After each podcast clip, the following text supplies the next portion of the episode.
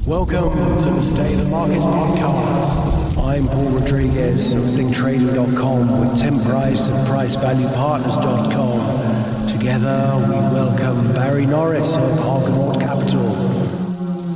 It's a Halloween session.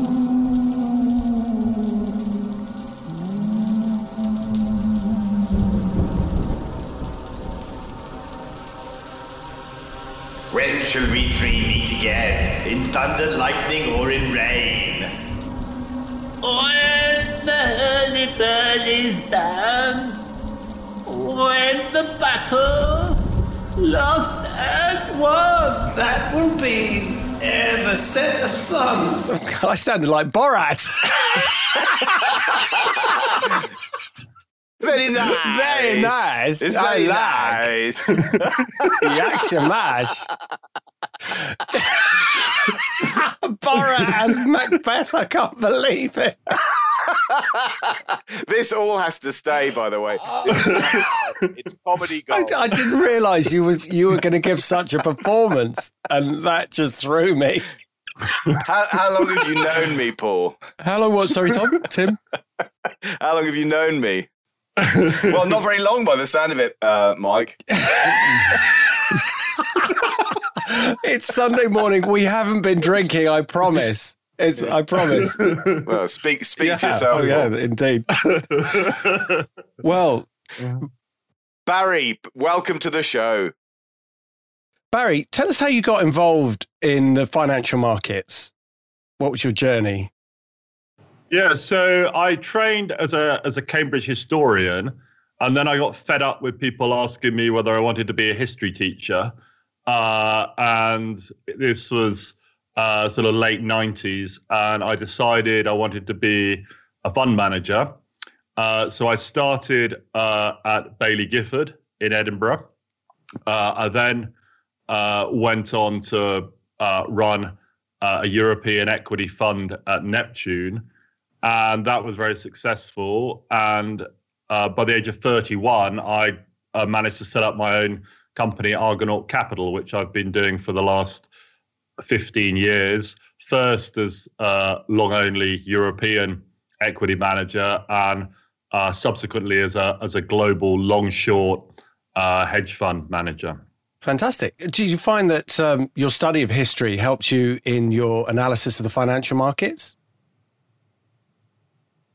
Uh, I think I, I, I, th- I think there's a surprising number of historians that have gone o- gone on to be fund managers, uh, more than you would think.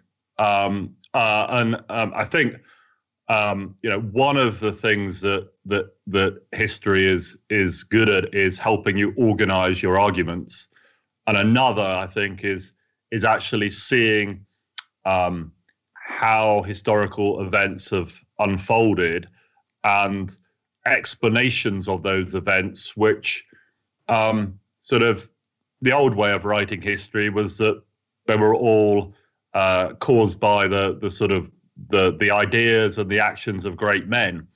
Uh, and whilst I'm quite sympathetic to that, if I were to go back and study history again professionally, knowing what I know about the the stock market, I would rather think that economic motivation might be higher up the list in how historical events unfold. Do you think if you'd had your time again, you would also consider? I mean, I know these are all hypotheticals, but if you had your time again, you'd also consider if you knew that your end point was going to be financial markets and investing, you'd have studied psychology. um, no. What? Why not? Just out of interest. uh, uh, uh, I don't want to be rude about, um, Oh, go on. It's a fa- it's a family show. but you know, I think there are too many subjects nowadays to study at university, and frankly, the days in which you could study either classics or or maths, um, and that was your option, were probably better. That's interesting. That's that's really interesting. So you think the so we've gone too far down the beha- behavioral economics route, and we, we're not we're not looking at the past for a gu- as a guide to the future anymore.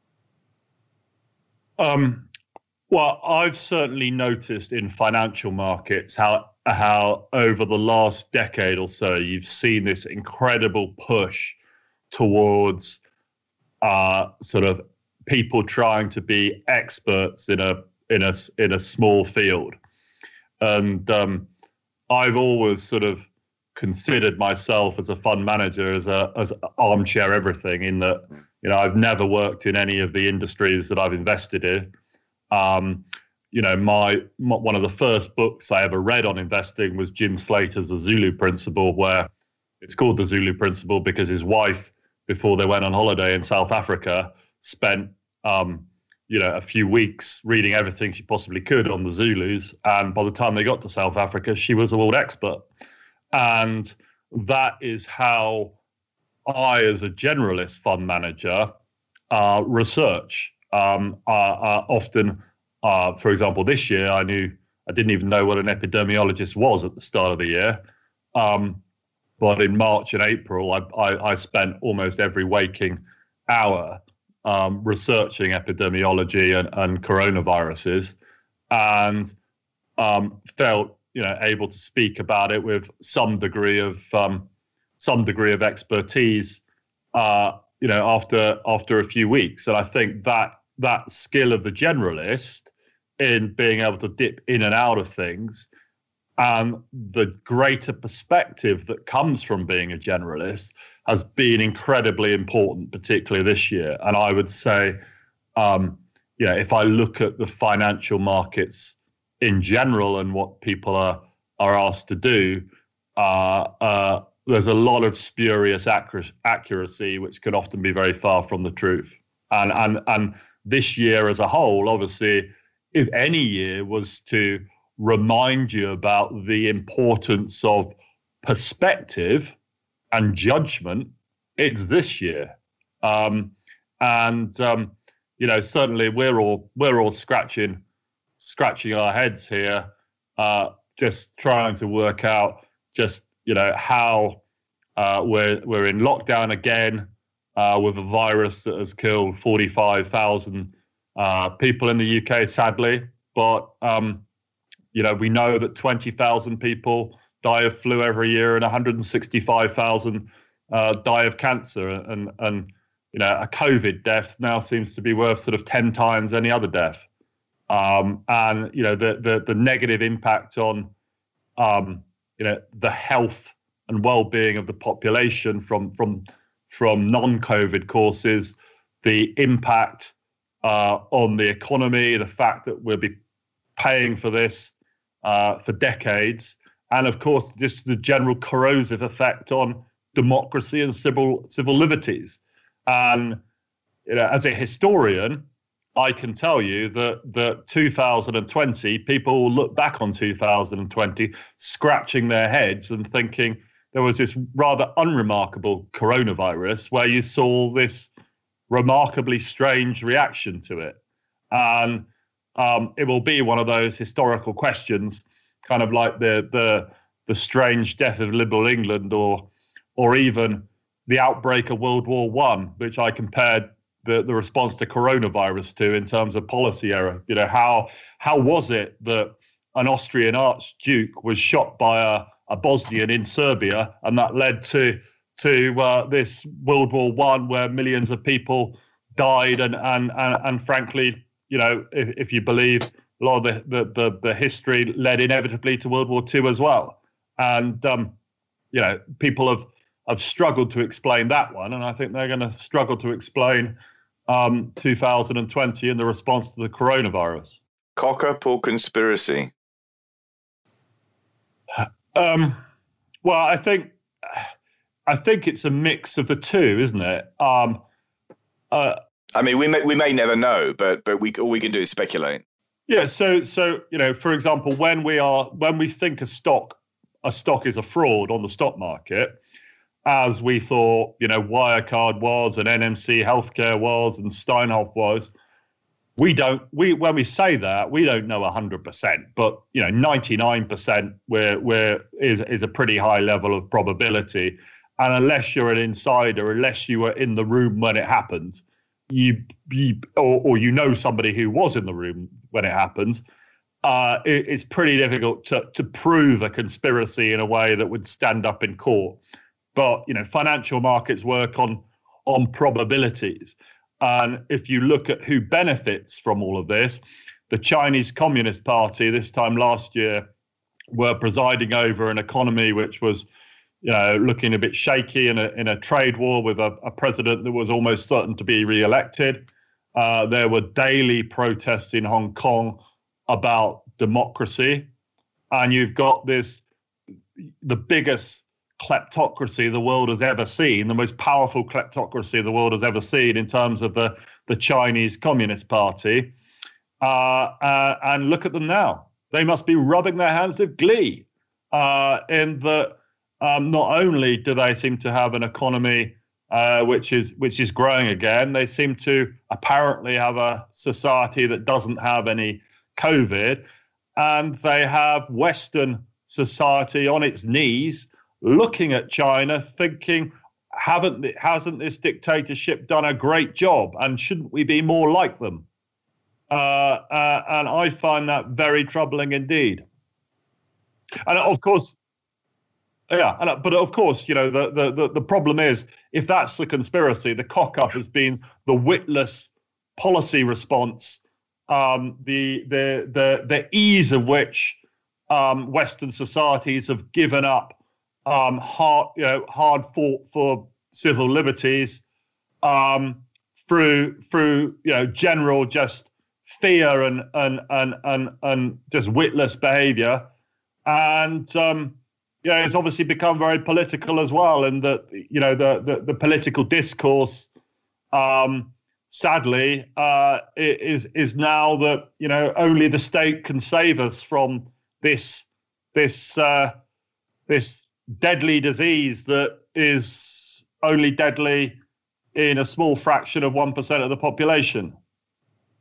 And is being obviously used as a way that that that there's a big agenda in western society clearly under all of this where all of the people who believe in the power of the state have latched on to the coronavirus as uh, with a confirmatory bias of only the state can solve the problem of of, of coronavirus, and therefore we need a bigger state, and ultimately we all need to end up working for the state, and we all should believe everything the state tells us. Have you ever played? Sorry to interrupt. Have you ever played the computer game um, Civilization?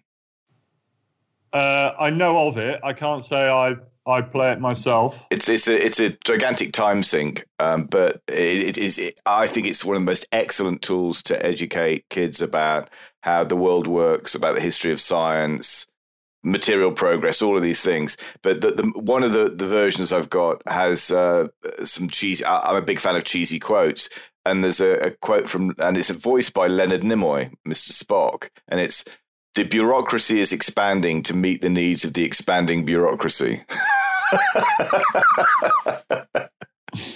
yeah, well, um, yeah, I'm I'm a bit of a Call of Duty man myself, Tim, but uh, I'll look out for that one.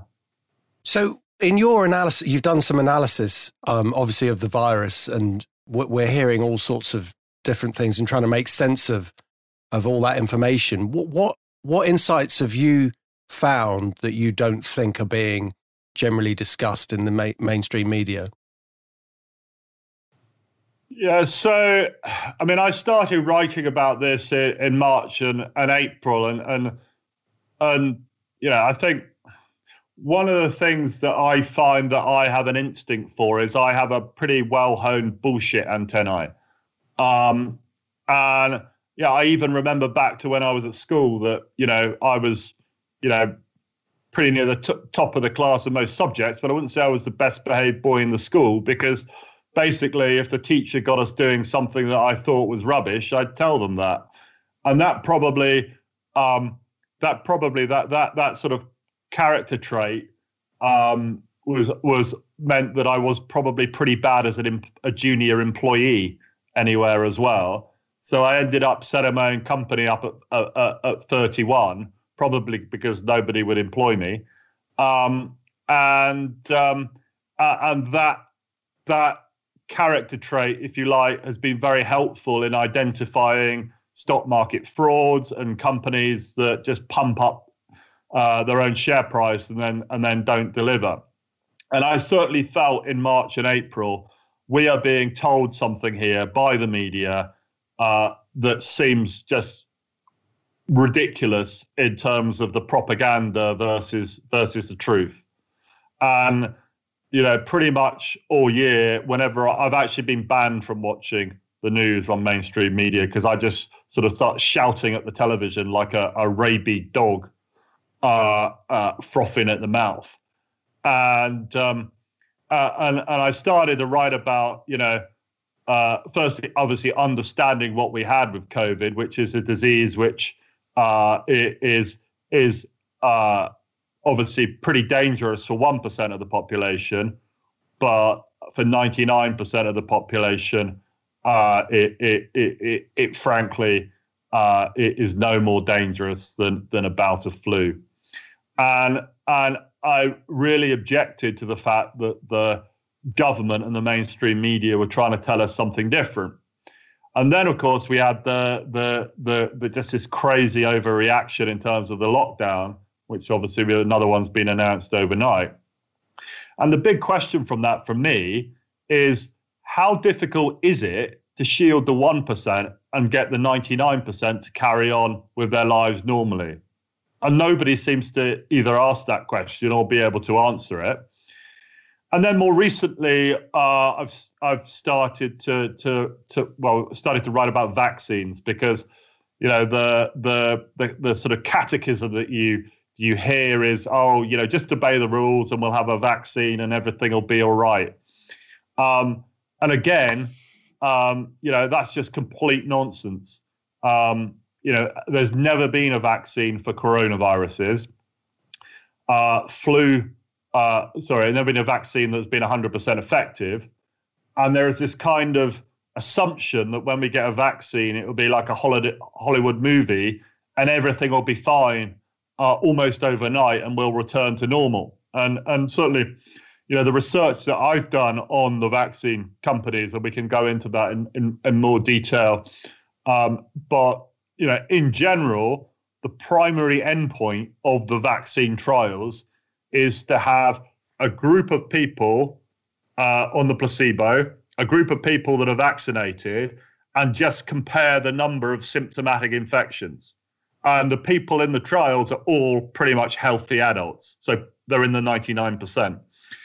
Uh, and therefore, even if you get a vaccine that is efficacious, let's say it's 50% efficacious, like a, a flu vaccine, you're basically just going to halve the rate of symptomatic infections in healthy adults. So let's say, for the sake of argument, because there is a debate over what percentage is symptomatic and what percentage is asymptomatic, let's say 80% of infections are as- asymptomatic uh, uh, an effective vaccine uh, uh with 50%, which is 50% effective, will actually just push the rate of asymptomatic infection from 80 to 90% in healthy adults. So, uh, my contention is for a vaccine to work, it needs to stop human to human transmission of the virus. That isn't even being tested as a primary endpoint. And, and if you could stop that, then that would change the science behind the so-called science behind lockdown. Or a vaccine is to stop the one percent dying and being hospitalised from coronavirus. And of course, this isn't being tested uh, in or predominant. This is being this is being tested in in healthy adults.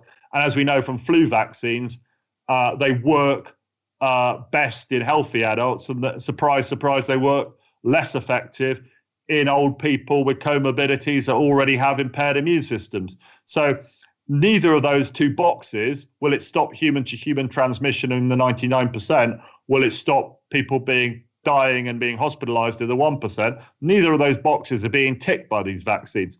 So my contention is that these basically are dud vaccines. The governments are investing billions in these vaccines, uh, and they're basically going to be okay, they might have some use, but they don't solve. If, if they're the answer, I don't know what the question is because they won't actually get us out of this doom loop of of, of, of lockdowns. But apart from that, it sounds like you're all for them. Have you seen the story today about the vaccine czar Kate Bingham? No. So this is a story that broke in the Times, Sunday Times. Vaccine Task Force head Kate Bingham shared UK plans with private firms. So this is a lady who's a venture capitalist married to a Tory minister and gave um, financiers in a private conference a list of medicines that the government's monitoring. Right. Yeah. I just wonder whether you might be interested in that. I mean, yeah, uh, look, up until a month ago, when the vaccine companies published their trial protocols, everybody was under the assumption that they were developing vaccines that might stop human to human transmission or stop the 1% being hospitalized and dying. It was only when they published their trial protocols uh, uh, that, that a few people like me actually bothered to read the 200 page documents that you then actually worked out that actually these vaccines aren't even being designed to do what we might think they would do. But they'll they'll be they'll be profitable for the companies that are making them, though. Yes, they would be. Yeah, and, and that's why you know we have some shorts in in in this um, in this area. But you know, we're we even though we think these are dud vaccines, you know, we're not short now the the the vaccine companies that might get a vaccine approved because they could still make a lot of money out of a dud vaccine. Um, yeah. Have you have you followed the uh, the case of uh, Dr. Reiner Fuellmich? Uh, you, I think I have, but you'll you'll you'll fill the listeners in on on that in more detail, I suspect. Well, just just just that this is a, a German gentleman lawyer who's I don't know. I'm not entirely sure exactly who he's suing, but I think he's suing the World Health Organization uh, and et al. For basically, the long story short is that his take, and which which I, as far as I can see, I, I agree with, is that this is not a coronavirus pandemic. This is a PCR test pandemic. Yeah, a case endemic. Yeah, mm.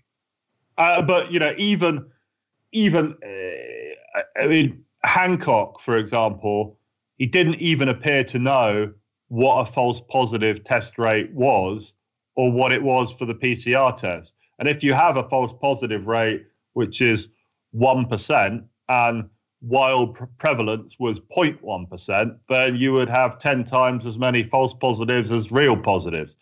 And he doesn't seem to know what the vaccines are designed to do. Uh, and and you, you think Uh, how can he not know this? Is it ignorance or expediency? Either in either case, it, it's not it's not good, is it? If if you had a magic wand and you could basically turn things back to a, a normal democratic free market system, what what how would you affect that? What would you do? If you had godlike powers to change what the current insanity that's sweeping the West? Well, uh, I think I think one of the problems that, we, we have is we have monolithic institutions that basically there is there is um, there's there's there's this group of advisors to the government who are put on a pedestal as as these experts, which they're you know frankly they're clearly not. I mean you know we we we can all we've all got our favorite epidemiologists um, uh, uh, but obviously, the, these guys on Sage, um, you know, they all seem to be mathematicians rather than epidemiologists. They don't, or anybody that goes into any line of work saying that they have uh, a, a, monopoly on the truth and there's no other arguments, are, are, are, that should ring alarm bells and, and, and red flags to start with. Um, so the problem, I think, has been just a lack of recognition of pluralism in science and epidemiology to start with. And that I think is a problem throughout our society and education educational system. And you know, I think the other day Jonathan Sumption called it intolerant conformism. That that essentially we're all being told that you know, there is just no debate over this, and that we should basically uh, listen to what the experts, who may or may not be experts, are telling us, and not and not question it. So, rather than uh, it's a fairly long-winded way of answering your question, Tim, but the risk is always somebody that claims that they are the one expert with a monopoly on the truth and that everybody else should follow them. And, and therefore, when you ask me what what would I do, um, that, that that's part of the problem, I think, because nobody has a nobody has a, a monopoly on the truth. What what what I would what but but obviously the most important thing is the objective truth, and I think I think in general, it seems to me that Western society isn't that bothered about objective truths anymore. It's all about cultural relativism, relativism, um, and and this idea that people's identity, race, gender, religion, whatever, means that we should just expect everybody to have their own little subjective truth, and you know it's their feelings that count rather than the than the truth. And I think you know that lack of respect for for objective truth, and frankly the lack of willingness and ambition for people to test what their thoughts are on a subject rigorously through peer review and feedback is probably what got us into this problem in the first place. It seems strange that, very strange that in the world of fund management, in the world of finance that we inhabit, we know that when you're wrong, you're proven wrong by the market's not doing what you expect, and we respect that. Yeah. But it seems like Imperial College were wrong with their model, but yet they're still listening to them, and and yeah. that does not well, make Neil Ferguson still gets airtime, which I and find that doesn't make any sense at all. If Neil Ferguson was a hedge fund manager, he'd be out of business yeah, in a week. Exactly, and I, and I think that that is why, um, or or that that is how you know, our industry basically, you know, if if you're consistently wrong and if you don't discover the truth, you don't work in the industry, or or, or sorry, you could work at the industry in some sort of big organization where you can hide. But if you, you know, if you're if you're sort of um, yeah, if you've got your own company and or or or you know you've got you're you're the person who the the performance is reliant on, if you if you don't seek the truth and you don't test your assumptions rigorously, then you don't survive. And and that is something as as a as a fund manager that you observe in other institutions in the UK, and that just doesn't go on. That's just and that's how these. That's frankly why our institutions are so mediocre. His his his salary or the payments to Imperial College for whatever they're getting should be tied to the accuracy of his model completely. Yeah. But I think, as a number of people have pointed out, Imperial College have stopped. I mean, they, they weren't very good at analyzing what exactly we were facing in coronavirus. They, they, you know, they were giving the impression that it was a second Spanish flu, which, you know, that seems to have been subtly sort of dropped. And then, you know, they, uh, even Imperial College are now not even claiming it's a second Spanish flu. But remember, that was the original narrative. Then, obviously, they they they put in these classic rubbish in, rubbish out models, which, frankly, anybody with any experience of finance will recognise that that you know a model is only as good as its, its assumptions and and be wary of experts with spurious anal- uh, ex- an spurious degree of accuracy in their models and price targets without even understanding the assumptions that are, that are going into them. But then Imperial College seems to have gone on and and you know there actually seems to have decided that it's their job to to recommend policy responses as well. Uh, it's a little bit like a, a stock uh, analyst recommending that the share price should go up or down rather than uh, actually analysing the fundamentals of the company. Or, or telling Apple what, to, what telling Apple what sh- what phones they should sell and how they should do it. Basically, uh, absolutely. Just, That's absolutely it's right. Crazy. It's absolutely crazy. And I could forgive the government in the early days for overreacting because when you don't know when something's new, and I did think into March we did we obviously had some information at that point we were being told we didn't have any information yep. but we did from other countries. Of course, yep. we did. Yep. But overreacting again, which seems to be the case, the government is saying that if we don't do anything, there's going to be 4,000 deaths per day. But then that's going to be justified by the fact that we've had a lockdown that's going to prevent it, which would mean that we wouldn't have it. So they're kind of writing their own history, if you like. If we did nothing and there Yeah. wasn't 4,000 deaths, we, we can't prove the counterfactual, which is even more frustrating, Correct. which is why I don't want to wa- watch the media either. And I share your, your, your anger. Well, there's lots of arguments in society nowadays, and we don't have to go into them. That that we need to do more about this, and what whatever we do, we won't be doing enough to please the people that make those arguments. And that is obviously the same argument that is being used uh, for lockdown measures. That uh, if infections uh, don't go down, and obviously there's a there's a separate debate about whether these infections are actually leading to hospitalizations or deaths or whether they're just cases. But you can bet the bottom dollar that if infections don't go down over the next month, it's because we haven't done enough. We haven't done enough lockdown. We didn't do it early enough. We didn't go big enough. And frankly, uh, you know, lockdown should should for some people just you know last until the last case of COVID is is completely eliminated from the earth.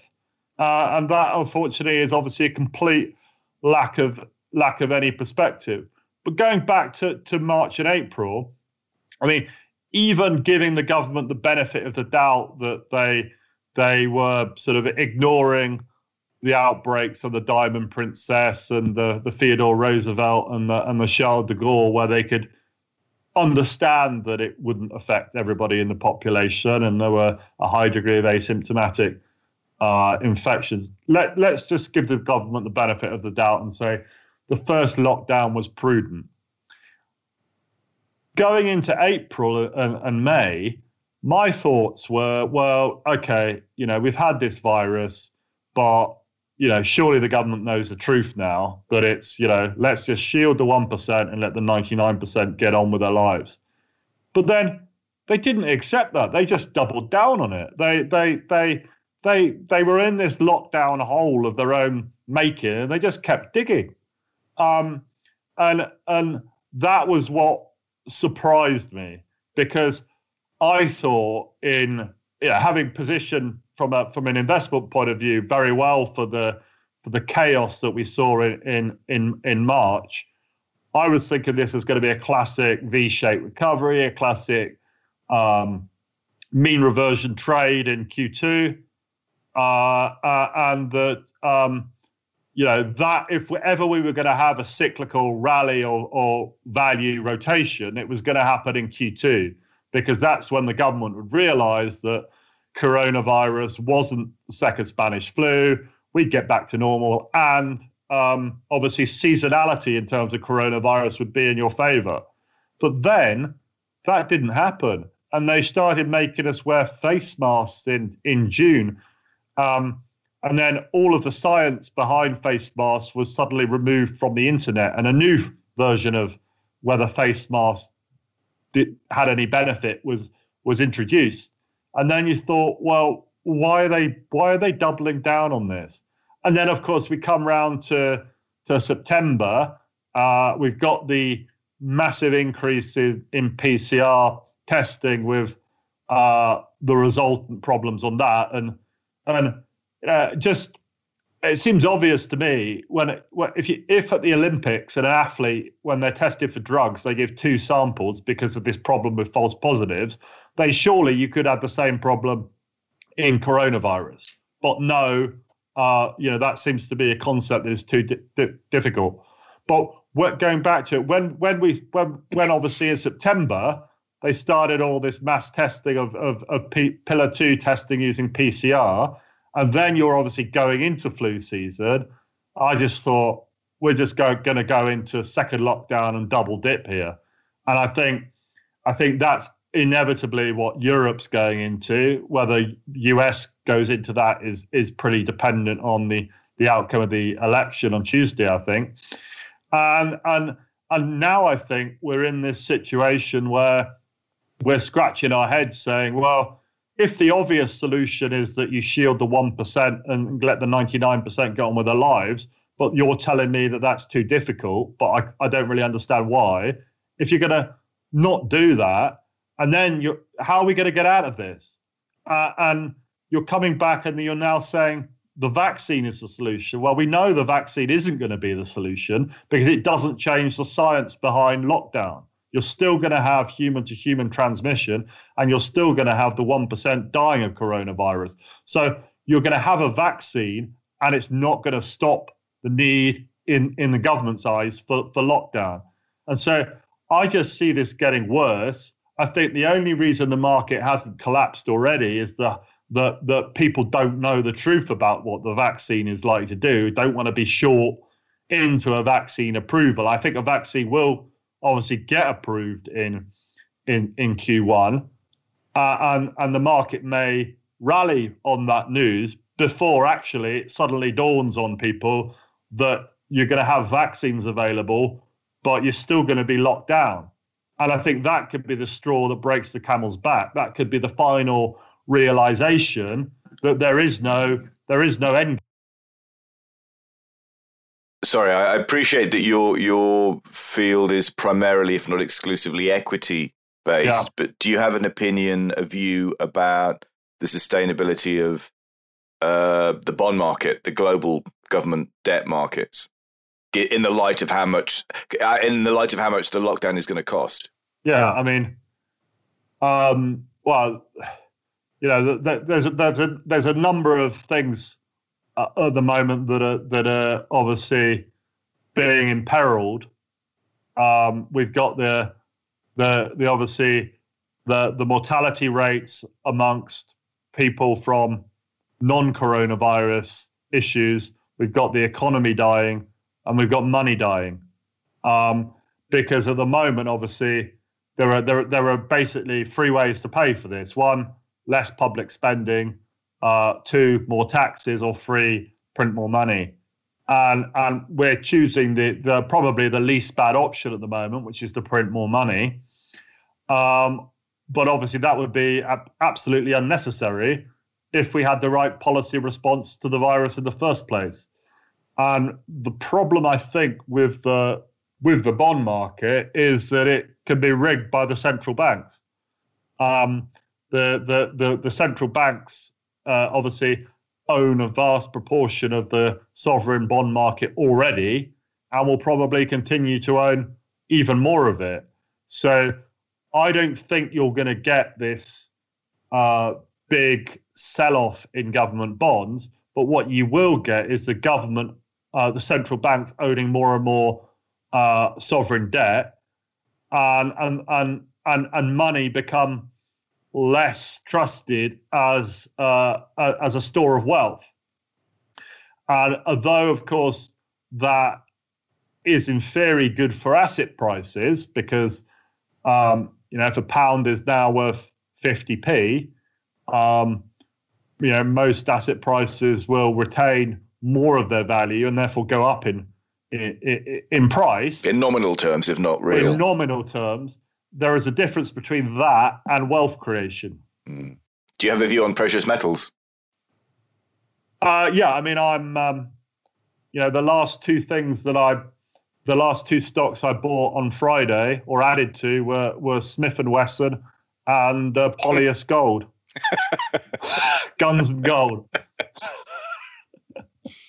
yeah, so so I think you know, in I think if um, know, you particularly looking at the U.S. presidential race, um, you know, if it's close and contested, um, or if uh, the Democrats come in on a ticket to to to to, to spend a lot of money, I think you'll get um, a weak dollar and and gold going up. But I think one of the problems in the market at the moment is um, know, we've got a situation similar to what we saw in March, where frankly, um, eh, everything, know, it's a little bit about positioning at the moment. People are selling what they've got, which is why you know gold in theory should be doing better, but obviously it's it's it's well owned, and you're generally, I think, getting a little bit of a degrossing of the of people's positioning at the moment. Um, but this this is this is history repeating itself from 2008 because gold as I recall, sold off before it rallied because it was a store of liquidity, and it was the it's like an ATM. People can go to it and cash in and and and, and pay for their margin uh, losses elsewhere. Absolutely, and I think you know one of the, one I think, I mean, we have a very similar portfolio at the moment to what we had in March, but one of the things which is noticeable at the moment is that the the the stocks like you know the the the obvious play, stocks that are going to be hurt from COVID, like the airlines, have actually been pretty resilient this week, mm. and I think that's because there's just this hope out there for the vaccine, and no one really wants to be short airlines into the announcement of a vaccine. But obviously, you know, when the, when and if the vaccines get approved and people realise um, it doesn't stop human to human transmission and lockdowns are going to continue, I think that's probably when the airline industry in total is at risk from total insolvency. Mm. So, looking at the vaccine stocks or the the, the, the tech stocks, mm. well, let's look at the tech stocks in general. Do you think that yeah. they you, you, were you were quite early on the trend of say Zoom um, in March due to your research? Do you think that mm. this is now all priced to perfection and the tech sector, which has been the standout area compared to the mm. core stocks, do you think that's overvalued, or do you think because of the lockdowns that will continue and mm. we hmm. never seem to be able to get out of this mess, they will remain um, in upward trends? I think the latter. I, I would have been. I was a lot more sympathetic to the mean reversion trade in in April May and and positioned accordingly. Um, and you remember we had a you know six weeks of of value rotation until until the so-called second wave, which was in fact the first regional wave, happened in in in the US. But now, you know, if you come to the and I was I was really hopeful in in April May we were just going to get back to a, some kind of normalization. I think that the problem is that you have to now position portfolios for ongoing policy error. If you and I were running the country, it might be different, but that's not going to happen.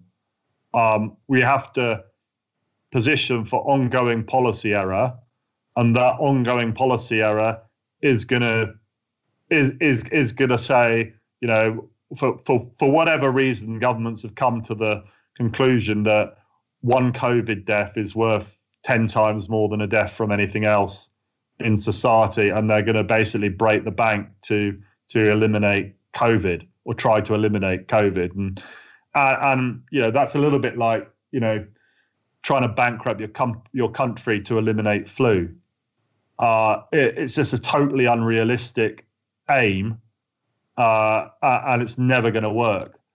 And given our view about the, the, the vaccine, which frankly I can't believe more people haven't picked up on this, uh, or, or haven't realised the enormity of this story, that when a vaccine's approved, you will still have to have lockdown because it doesn't stop human to human transmission or the 1% dying. When the truth of that comes out, there will be obviously no exit from lockdowns, and this was going to go on for years. And and and you know, unless you get some sense into governments and policymakers, we are going to be stuck in lockdowns for years.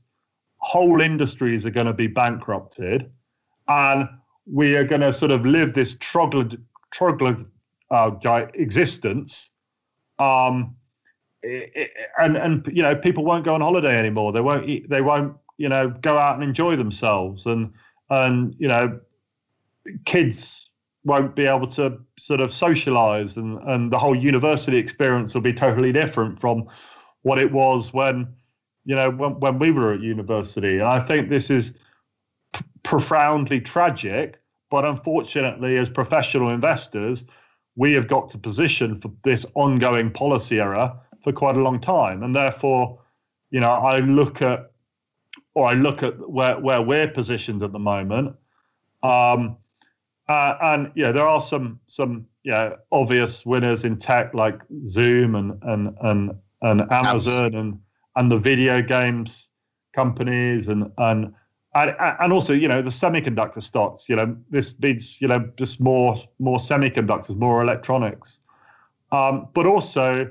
yeah, the other things that we've played pretty well are the house builders, not only in the UK, but we've been long a lot of US house builders as well. And they've had the same housing boom in the US as what we have in the, in the UK, and probably it's arguably more sustainable. Um, and we're also we're also long of quite a few US um, uh, paper companies. One because they're benefiting from you know making the making the Amazon boxes, but two the lumber products are going into US housing. That's well. really clever. How did uh, how did you come up with that idea? I wanted to ask that as a general question, but I mean that's that's fascinating that you would do that. Well, you should just come around my house, Paul, and the amount of Amazon boxes is yeah. You, you can barely open the front door but now. Did you think to invest in the companies that are making the boxes, which is which is a very good idea? Yeah, you, you know what, people, I struggle a lot with uh, institutional fund buyers that want you to sort of uh, scientifically define how you get all of your ideas, as if there's some kind of Barry Norris algorithm that that you can you can set up and uh, and work out how you get. I mean, I, th- I think I got the box idea for the fact that we've got so much Amazon packaging at my house at the moment, and we couldn't fit it all in the recycling box. And then I thought, well, surely we should be, you know, looking at some of the some of the stocks to invest in. Well, it's a picks and shovels argument, isn't it? In the, in, in a gold Correct. rush, you buy the shares of the people making the picks and the shovels. Exactly. And what I really like about the trade as well is two things. One is it hasn't got this Nasdaq beta, uh, and, and, the stock's actually are really cheap as well. It's just like you know the U.S. house builders are sub ten times earnings. The paper companies are are not that much more expensive. So they're not. If you believe in the, if you believe that tech growth is overvalued then you can play the same themes through through through the through these stocks. But also, of course, all of the the the money being printed, um, you know, you do think about real asset inflation hedges, and I think the problem is that that there aren't that many real assets that you actually want to invest in. Um, so I believe that all of this stuff is inflationary, but I still believe that a large proportion of the economy is going to suffer from deflation. So it's a little bit like if we go back to the 1920s and we thought, okay, we're going to get inflation here. What do we invest in? Um, I would argue that a lot of value managers are trying to put a multiple on on um, coach and horse earnings. Mm. That they're not going to be around, and, and you'll get deflation in coach and horses, whatever, however much money's printed because it's not going to be around. So I think it's really important that when you position or you look for things to hedge inflation, you also invest in business in industries that have got a future. Mm. Uh, and therefore, that's where I like trees and lumber because yeah, trees and gold are my two real asset in, inflation hedges. And I also think, you know, for example, normally you'd think property would be a good inflation hedge, but of course, um, you know, shopping centres are all going bust. Offices, to my mind, are now just uh, will be now seem to be on the same way as shopping centres, and you could probably make a good argument that the office is now, you, you know, in in medieval Florence, for example, did the Medici's have an office, or did they just ran it ran ran their empire out of their their own uh, palazzo, didn't they? And um, I think that's where a lot of businesses are going to go now. So I think the office could be just like a will be a, a, relic, a relic of the 20th century. Yeah. Exactly, exactly. So you can't invest in shopping centers, you can't invest in offices. You're left with logistical companies that have got warehouse space for Amazon and other online retailers and house builders. Do you think that the current political class can or will ever be held to account for the monstrous destruction it's wrought on the uh, the country? Well, the problem is the entire political class is complicit, isn't it? And because mm. there's no functioning opposition, for instance. and example. not just yeah. in this country. Whatever you think, yeah, correct. Uh, and, and, and this is why I actually think um, Trump being re-elected is one of the few hopes that you have because he is possibly outside of outside of sort of Sweden and Tanzania and Belarus, probably the only politician with the balls to have stood up and, and told it like it is. Um, uh, and I think if Biden gets elected, I mean, the guy goes around wearing two masks. I mean, it's just like you know, the, it's kind of you'll, I'm sure, will have seen the um, the broker recommendations of late that that um, based on on three things. There's a famous stockbroker based in the US that has said the Democrats are going to win a clean sweep. That will be really good for the US economy and cyclicals because don't worry about the taxes going up, but they're going to spend a lot of money. And three, we're going to have a vaccine that is going to work. And and, and I almost think that's like the worst broker recommendation of all time. Because well, all three of those facts seem seem wrong to me. exactly, all three are wrong. Um, you know, uh, uh, the uh, the most plausible is maybe the Democrats do do win all three. I don't I don't see it, but if they did, it wouldn't be good for the U.S. economy. I struggle with the fact that somebody's going to tax me a pound and and and spend it more wisely than me, um, and that'll be good for the economy.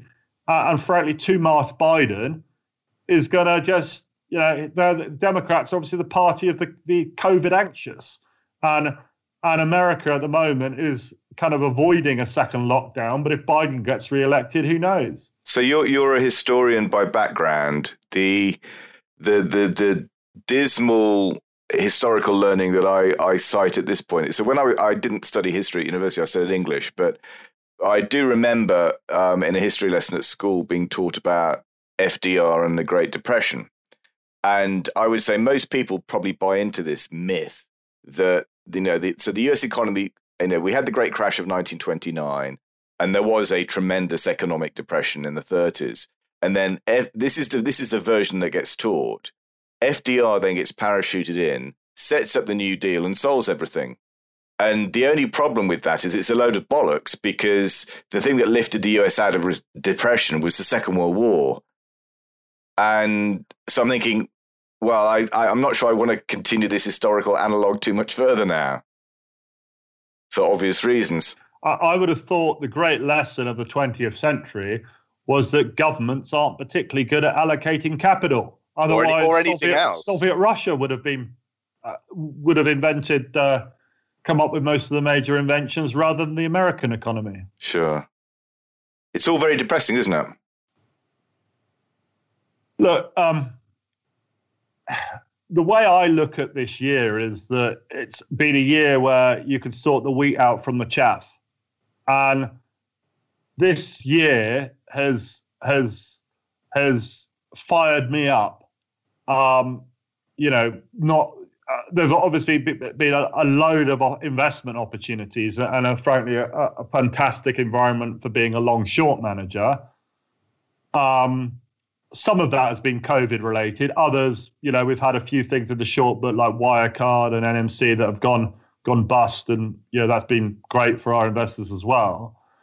But in general, you know, uh, this has been a, a, a, an opportunity. This is a, this is a, a once in a lifetime event, which is an opportunity for anyone with any heroic ambition to to actually just get out there and and do something about it. And I worry, what I worry about at the moment is there are too many people in our country that um, have bought into this intolerant conformism uh, that are just passively going along with the economy being destroyed, civil liberties and democracy being destroyed, and and really not comprehending the just just the the way how how history is not going to look at us in a very favorable light unless we actually do something about it. Here's a question for you: uh, Do you invest in China? No, um, but but I have a good friend that is actually leading a Chinese fund manager, and and he's telling me that you know China is a great place to invest now because they've got no COVID, the economy's come back, and uh, and they're actually obviously no one wants to invest in in Europe. US has got more question marks now, so he's getting quite a lot of uh, inflows at the moment. I'd like to see his environmental social governance uh, policy. Yeah, well, exactly. I haven't yet seen an ESG fund that that seems to have taken all of the Chinese issues into account. How do you see Brexit and and Europe? You mentioned Europe and and uh, and the economy. What what's your outlook? Yeah.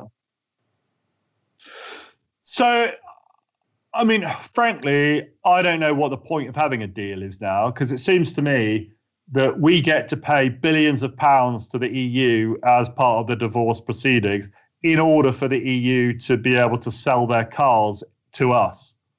Uh, uh, and I just don't see the point of, of any deal. Um, let's just not pay them. Let's just trade on WTO terms.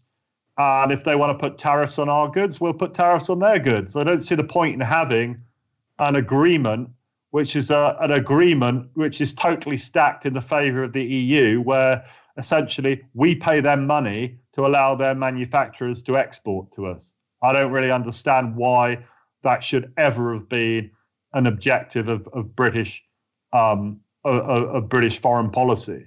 And you know, I for my sins, I I, um, I didn't vote for Brexit in 2016, um, but I was incredibly annoyed by the fact that the will of the people and the democracy wasn't wasn't respected, and and and therefore I actually I actually turned more pro Brexit after the event, and and I think what we've seen in terms of the behaviour of the EU has fully confirmed why we should should be leaving it.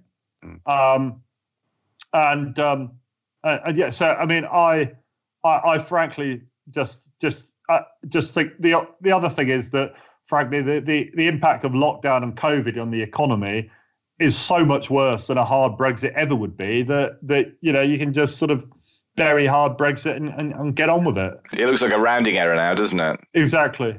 But I, I always thought it was going to be either hard Brexit or stay in. I didn't really understand this idea that we were going to, which is one of the reasons why, obviously, I, uh, I, um, you know, didn't did didn't want to roll the dice in 2016 because I always thought it would. It, it, the logical choice was hard Brexit or staying in. There was never a hmm. choice of anything other. Well, wasn't it Trump that said you guys should just leave and say, you know, see you in court? Yeah, absolutely. But but again, I mean, one of the great problems I find with with with Boris's government is we all thought that he had the right libertarian instincts. And, you know, Gove said in the run up to Brexit, we've had enough of experts in this country. Um, obviously, um, yeah, it was pointed out uh, by the spin doctor Cummings that the civil service was full of groupthink. And then we have the groupthink of Sage dictating policy, and Michael Gove suddenly be very, very respectful of experts, and the the the the taking back control that we were supposed to get from leaving the EU somehow democracy has died rather than had a renaissance because of COVID. So I don't, you know, I just this is a government that seems to, I don't, I mean, has Boris been abducted by aliens? Cretinocracy is the word I would describe it as. Yes, yeah. But given given the emphasis they placed on avoiding civil service groupthink, it's extraordinary that that, that, that, that the whole government has been undermined. And and you know maybe you know going back to your question, the the the incompetence of the current government. Uh, and let's put it into perspective. It, it wouldn't have been any better, probably, and in fact, it probably would have been a lot worse had any other party been uh, in power at the time. But if you put that into perspective of, of 1992 and Black Wednesday and how uh, the Conservative Party lost their reputation for economic competence for a generation, mm. you do wonder where the response to COVID is going to lead ultimately the Conservative Party. And of course, the opportunism of, of Labour will be that they, they kind of told Boris at the time he wasn't doing enough, but perhaps in a t- two years' time, they'll just wash their hands of that and say, well, you know, lockdown was the wrong measure. You destroyed the economy. It's all your fault. Maybe when he went into hospital, they swapped him for AI Boris, and it's not really him. Borat. Borat. Yeah. yeah. Well, Trump seems to have come out stronger, and Boris, uh, Boris, the complete opposite. Just go. I know this. This, this story about um, the, the packaging actually just reminded me. I just want to circle back to that for a second.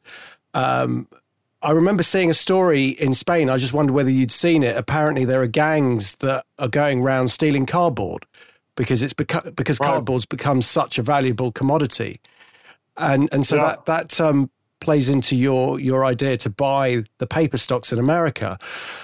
With that yeah. in mind, how you obviously ask a lot of questions before you do any any investment, and that's the key in my view about yeah. how how the, the key to everything is asking the right questions. Mm, absolutely. How do you know when you're wrong on something? You've asked the questions. Is it just that the, the mm. stock doesn't respond in the way that you expect? How do you how do you factor that into it yeah. may be a timing issue?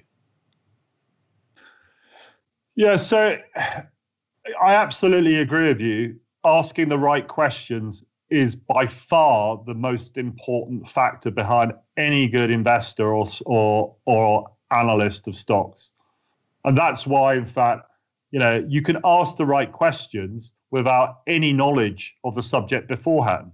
So, in fact, you know, you'll often see, you know, going back to the vaccine stuff, I've I, I've been incredulous about the number of so-called expert biotechs that have analysts that haven't been asking the right questions. They're supposed to be the experts, and they haven't been asking the questions of, well, you know, there's no point talking about efficacy without tying that back to what the primary endpoint of the trials are.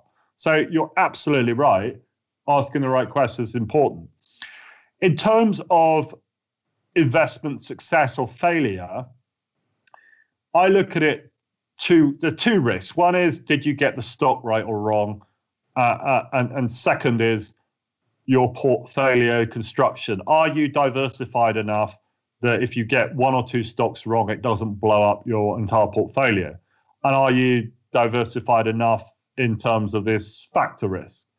Um, uh, and I generally find, and I think it's true of most good fund managers, that if your hit rate in individual stocks is sort of, you know, 80% but in your analysis, and that's that's you know that for every eight you get right, you get two wrong. That that is a acceptable level of um, success, and and and you know, whilst those two are irritating and annoying, if you're properly diversified, they don't blow up the the the portfolio. The the the but the mm-hmm. longer you do this job, you realise that the the biggest risk to put to, to to investment success is not the stock picking or the stock analysis, but the portfolio construction, and and the fact that there are times where where your style risk doesn't get rewarded, or the way that you look at stocks and what you think is fundamental success doesn't correlate with share price movements.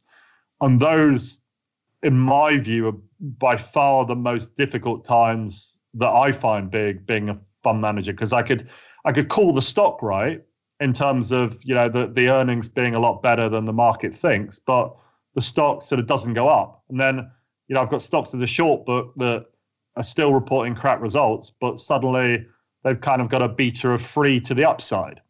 And what I generally find is that that that were, or, or, or put it this way, given that in a long short fund we basically what have what I call double alpha, and isolate the beta so that our correlation to the market is is very low.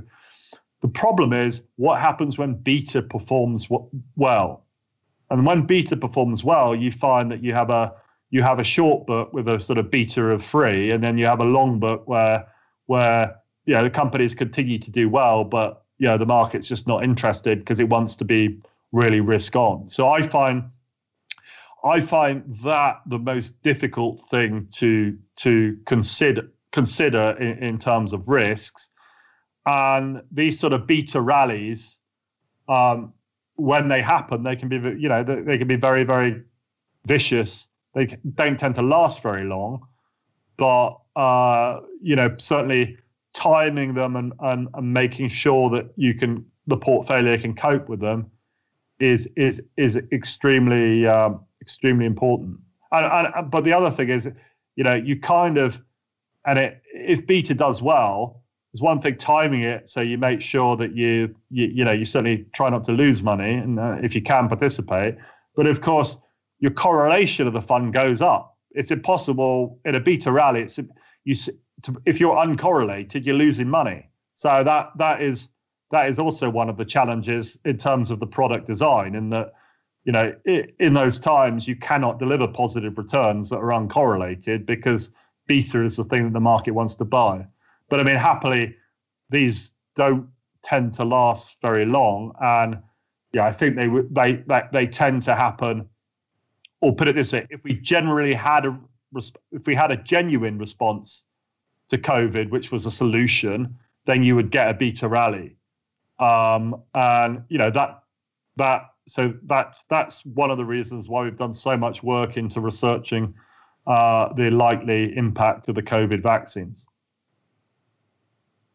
Given that the property market could do so badly, there is a, a, a knock on effect on the banking world, and banks haven't been doing very mm. well, to say the least, prior to this uh, COVID mm. event. Um, do you were they on your potential short lists? And over the past sort of couple of weeks, they seem to have found some sort mm. of stability, which I found quite strange, really. Um, uh, like you were saying about the airline stocks, uh, it could be for that reason. Mm. I'm, I'm now sort of turning over in my mind. What, do you have any strong opinions on the banking sector, either in the UK or, or in, in indeed in Europe? Yeah, I mean, I'm not either long or short a single a single bank at the moment. Um, and and when I have been um, when I have been long, um, it's been in uh, in in uh, a couple of Eastern European banks, OTP and Sberbank. Uh, the, the the the you know, banking in Eastern Europe is different to banking in Western Europe. These companies, well, firstly, interest rates are well above zero um, economic growth is generally a lot faster. They've got this amazing, amazingly innovative, innovative model whereby banks make money. It's incredible. Exactly. It's a different structure than in Western Europe. I find, I find, I mean, bank banks banking in Western Europe is a co- is a is a is a horse and coach industry. Hmm. It, it, it's just going to steadily decline and die out. Um, and but the reason I don't short is I don't see any alpha in the, in the trade. Mm. Yeah, they they are they are all doomed. Well, there's also too much political risk, isn't there? Really, because they're they're like wards of the state to a greater degree than most other sectors. Uh, and you know, for the same reason, I also stopped shorting commodity companies because I found, um, you know, you could be you could be short some banks and commodity companies, and you could think you were you were identifying great alpha, but then you just realize they're all part of the, a great macro trade to either believe in deflation or, or reflation.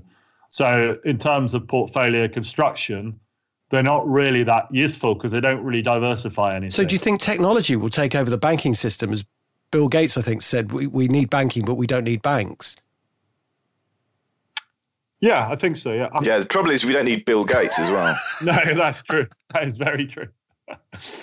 um, well, I mean, you know, I, I um, you see it with your own what you use yourself in terms of uh, the financial system and the, and the, the you know banking is not the same.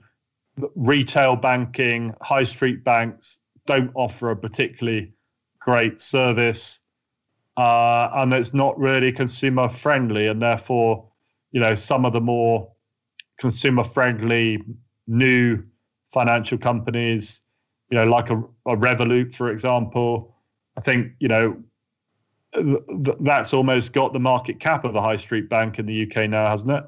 In its latest private equity round. Trouble with the trouble with having a bank account is it's like basically paying money to be punched in the face on a daily basis.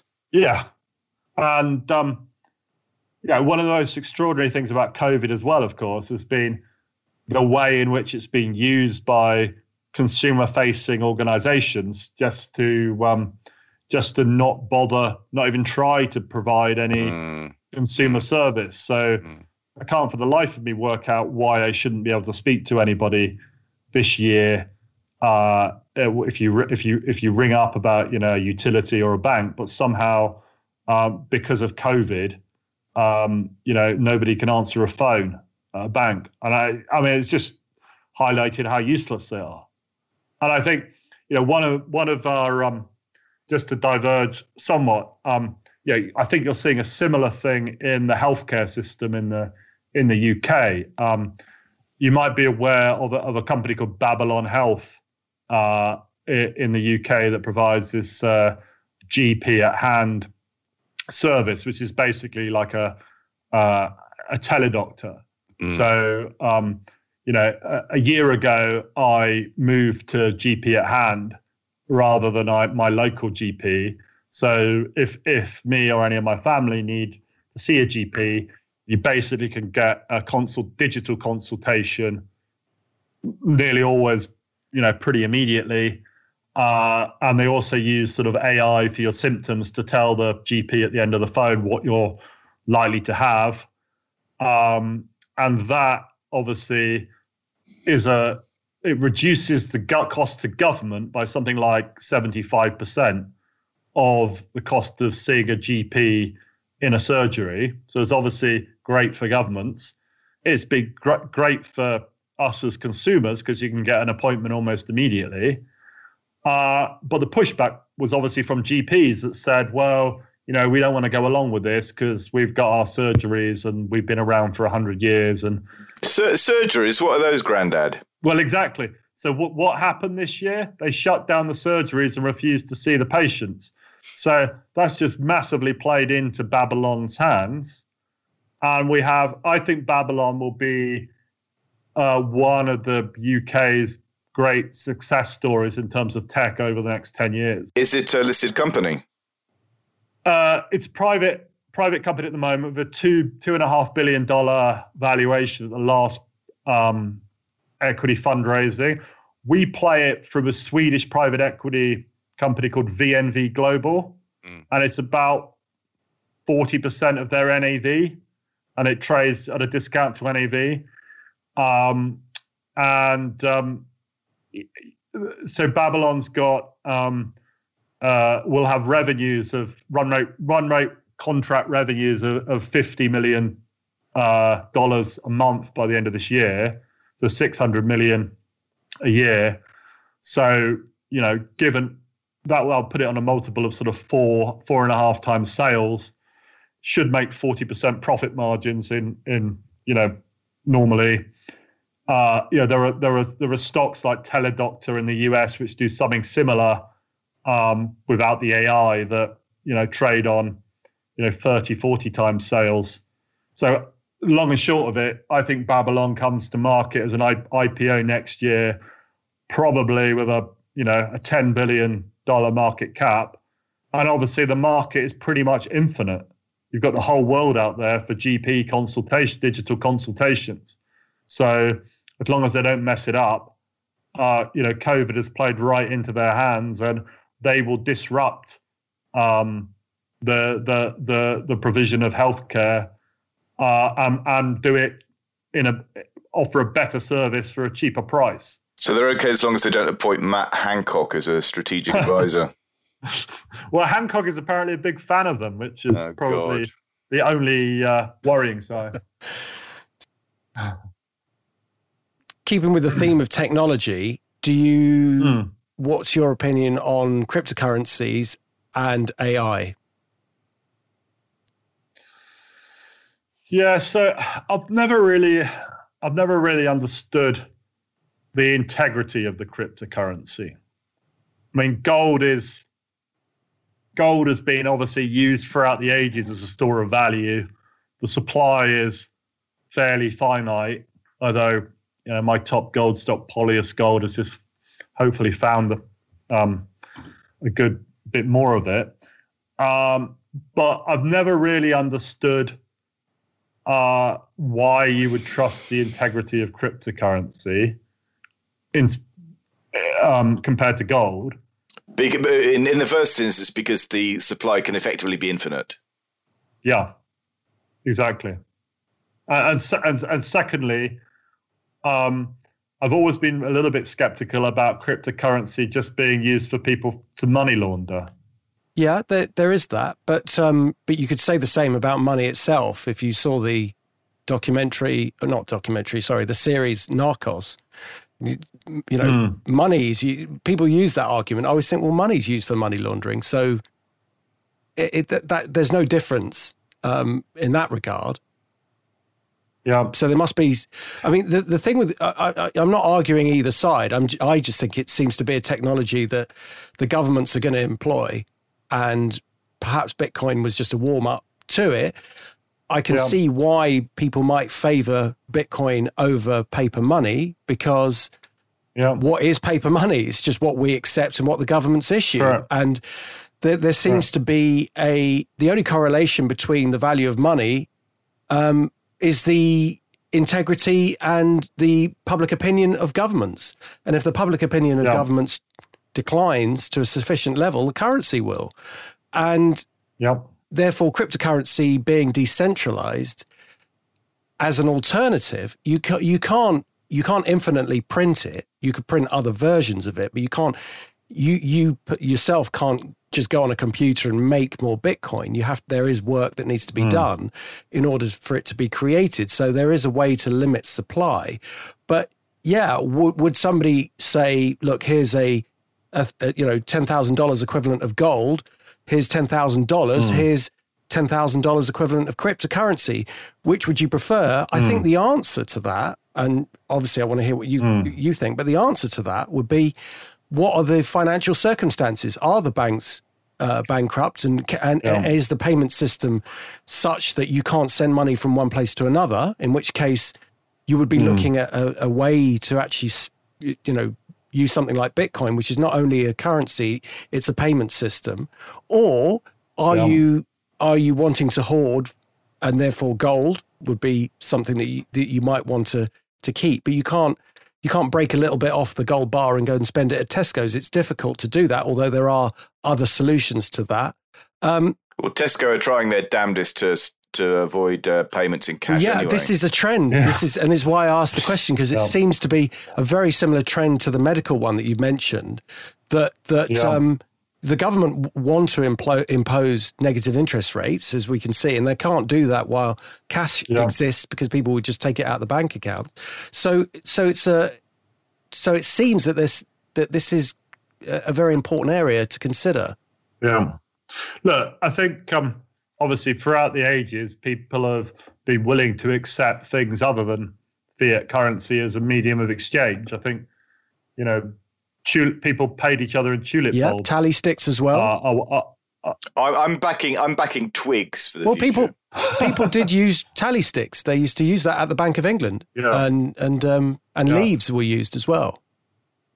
Yeah, I mean, I I, I think the, the the bullish argument for cryptocurrency in terms of integrity of fiat currencies, obviously they are bullish for every every asset that has got a future. Um, so, you know, we talked about um, talked about timber and trees and forestry earlier on. Uh, so I, I I kind of I kind of just look at cryptocurrency as a as a debate that I don't need to. I don't, there's so many other assets mm. that that I understand a lot better. That I understand how I will make money out of them that I could invest in without needing to to invest in cryptocurrency, which seems incredibly volatile. Um, I suppose one argument in their favor is that they're a bit like lottery tickets. So if you put a small amount of quote play money unquote into them, then there's a possibility of an outsized return. Yeah, yeah. I mean, I think Tim, if you've got any play money, you're probably better off putting it in the Argonaut Absolute Return Fund. Details in the show notes. other, other funds are available.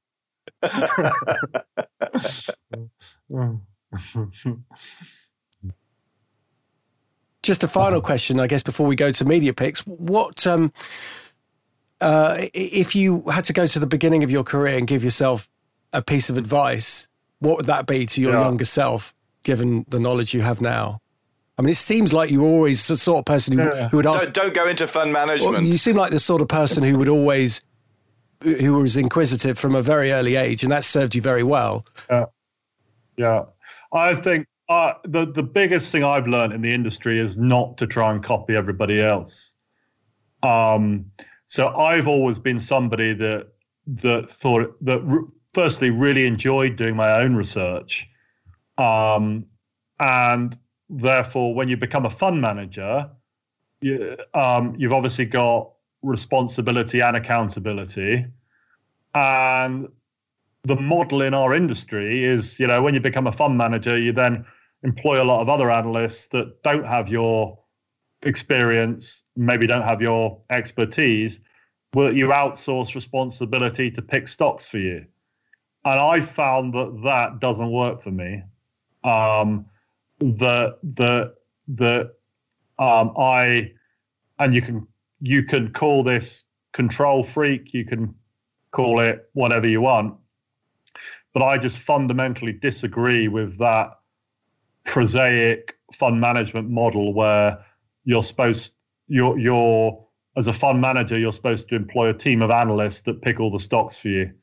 Uh, and unfortunately, the, the the institutional world in fund management is set up in that way that you know you have to have this big organogram, and the more people you employ, apparently that correlates to your um, success at picking stocks. My experience is that um, that that is very time consuming and adds very little value to me. But that's fantastic for boutiques. The fact Absolutely. that big institutions work and act the way they do is great news for those of us that are sort of toiling in the hinterland.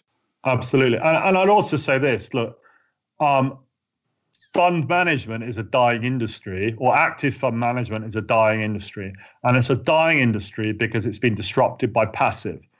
And when you can buy beta more cheaply, um, those investment managers that basically repackage beta and try and sell it as something other than beta, they're going out of business because their products they may call themselves active managers, but really, you know, their returns they they all their returns all all are pretty much there or thereabouts the index return, and, and they go up and down at the same time as the the market and the passive product.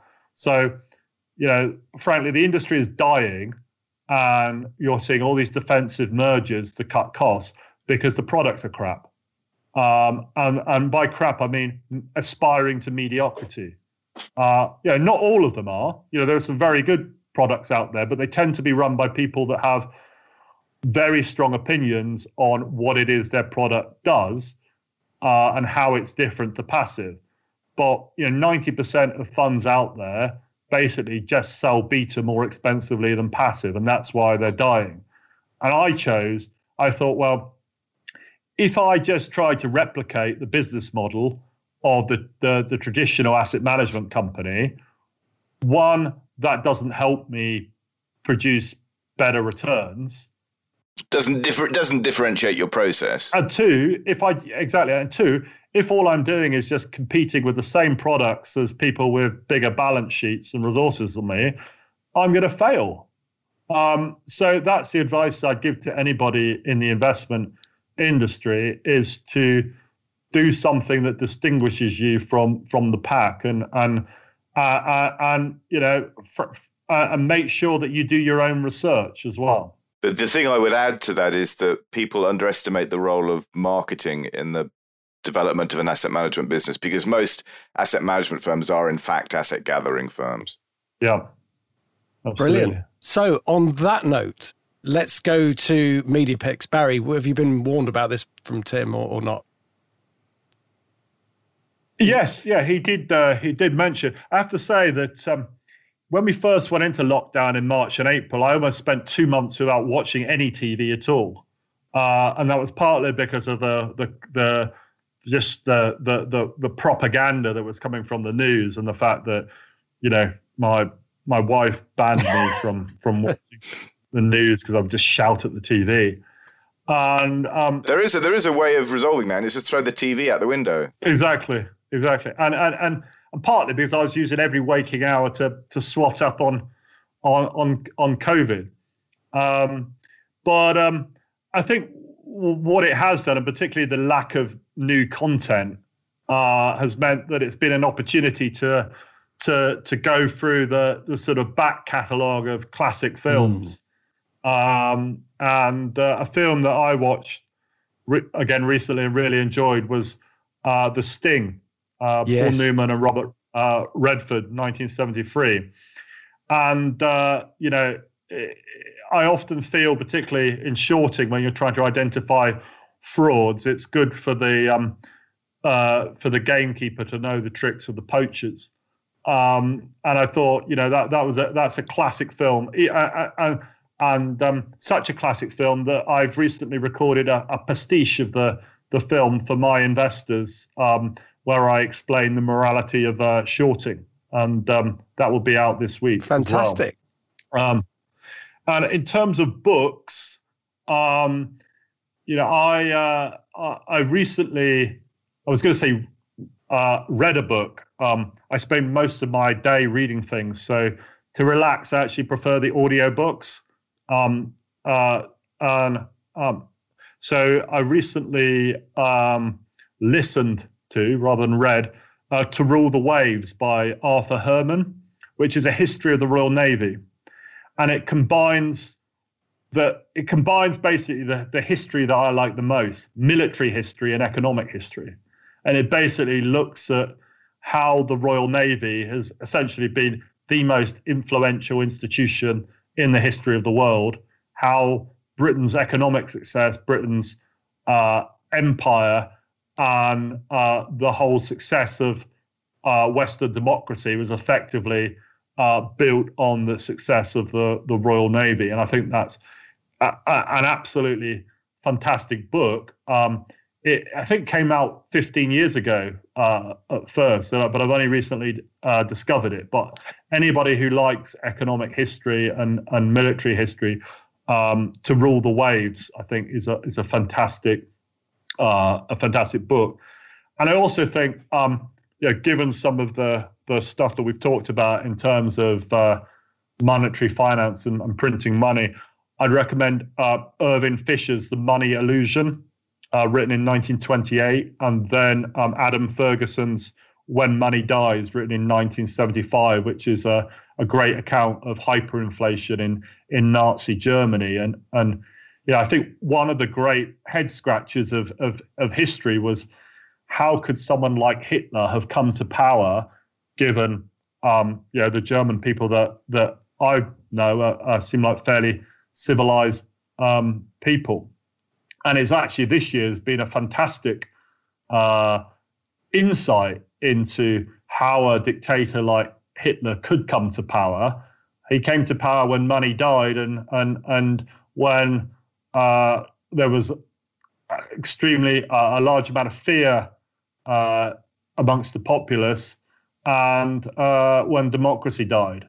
And I think that that um, you know is a is a salutary lesson for for for anybody uh, who who cares about the the future of our country. So dovetailing into that, my recommendation or the book that I've just read is um, Man's Search for Meaning, uh, the classic tribute to the hope to hope from the the the from the Holocaust, uh, written by Viktor Frankl, who's a doctor who was in the concentration camps and developed his uh, method of psychotherapy, I guess you'd call it, um, a new method called logotherapy. And so it's a two part book. One, the first part is his experiences, and the second part is a kind of nutshell of what logotherapy is. And you might think it's difficult and grim reading, but it's actually not at all. It's it, it's obviously part of it is parts of it are just truly horrific, but it's the kind of um, it's what you get from life out of it. I, it's really difficult to explain, but there is a good reason why nine million copies have been sold, and people recommend it to every member of their family to read. And I, I feel exactly the same way. And I, I think I've got to sort of thank Tim for the for the uh, for the recommendation because I've heard him talk about it a lot, of, uh, you know, many times in his writing and just you know the odd quote on or tweet that he's put out. But you know, it's it's a book that I think everybody should read and everybody should consider. And one piece of advice that comes from it that I think is is just you know profound is just that um, you should live life as though you're going through it the second time round. And I think that makes that just having that thought really changes how you operate. And, and, uh, and so it's something that I want to impart onto my children. I think they should read it. And I think everybody should read it, especially when you're going through difficult times. So I think now is the perfect time to read a book like that. So, Tim, what, what's yours? Well, firstly, I'd endorse the Frankl because that's the most inspiring book I've ever read. And uh, the one that I read finished yesterday is a book called The Price of Panic uh, How the Tyranny of Experts Turned a Pandemic into a Catastrophe by Douglas wow. Axe, William M. Briggs, and Jay W. Richards and it just lays it all out. It probably won't surprise anybody in terms of the underlying story, not to anyone that's been listening to us anyway over the last few months. But uh, it's just it puts everything out in a clear, easy. It's very accessible. Um, I, I just dread what future historians are going to are going to write about this year. Amazing, brilliant. Well, let's hope we don't have to um, wait for that. Um, let's hope there's a there's a, there's a, a, a eureka moment amongst current policymakers. All we need is an, an is an opposition that we can vote for. We've got some sense, isn't it? I mean, whoever whoever yeah. would come up with let's end the lockdown now, we just vote for, and that'll be it. But you know, yeah, there there is some hope there. But Barry, thank you so much for coming on the show. It's it's been pleasure. an absolute pleasure. It's been so interesting. And we really hope to have you back. For people who are listening and obviously watching as well, who want to find out more about mm. you and your fund, how would they contact you? Yeah. Where are your details? So uh, the Argonaut Capital website, I'd, I'd uh, recommend you can find contact details on that, and uh, uh the Argonautica blog as well. Uh, you can sign up for that, and um, you know that that's got our regular uh, views and opinions. Brilliant. And do you do Twitter at all, or are you too busy with everything else? Argonaut is on Twitter. Oh, right. Ex- yes, that's been uh, that's been a joy this year as well. Excellent. Well, I'll put links in the show notes for everyone to find. And just once again, thank you so much, Barry, and hope to have you on again. Thanks, thank guys. you. Thanks, Barry. Brilliant. Thank you. Bye now. And thank you so much for listening. We really appreciate it. Thank you for all your support. Happy Halloween, and we'll catch you next time. This podcast is for entertainment purposes only. Please do your own research or contact a professional advisor.